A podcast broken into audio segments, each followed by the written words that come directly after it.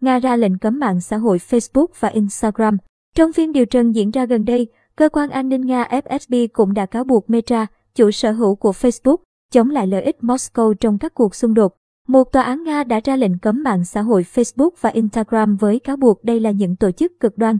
Theo đề nghị của bên công tố, hai mạng xã hội Facebook và Instagram bị cấm vì thực hiện các hoạt động thù địch nhằm vào Moscow. Tuy nhiên, dịch vụ tin nhắn WhatsApp vẫn được cho phép tiếp tục hoạt động tại Nga.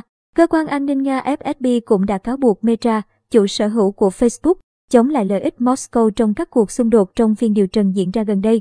Tòa án tuyên bố quyết định sẽ có hiệu lực ngay lập tức. Tuy nhiên, trước đó, cơ quan giám sát truyền thông của Nga Roskomnadzor đã bắt đầu chặn sơ bộ Facebook và Instagram.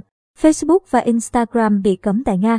Động thái này là một phần trong các nỗ lực của Nga nhằm giám sát các hoạt động truyền thông trong bối cảnh có nhiều luồng thông tin khác nhau liên quan chiến dịch quân sự của Nga tại Ukraine.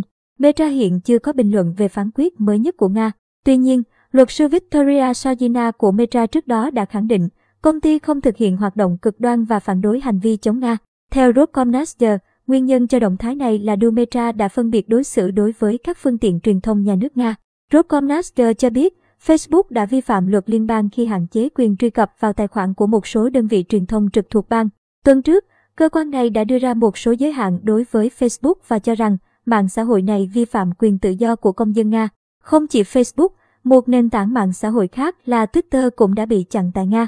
Trước đó, Twitter xác nhận dịch vụ của họ đang bị hạn chế đối với một số người dùng ở Nga.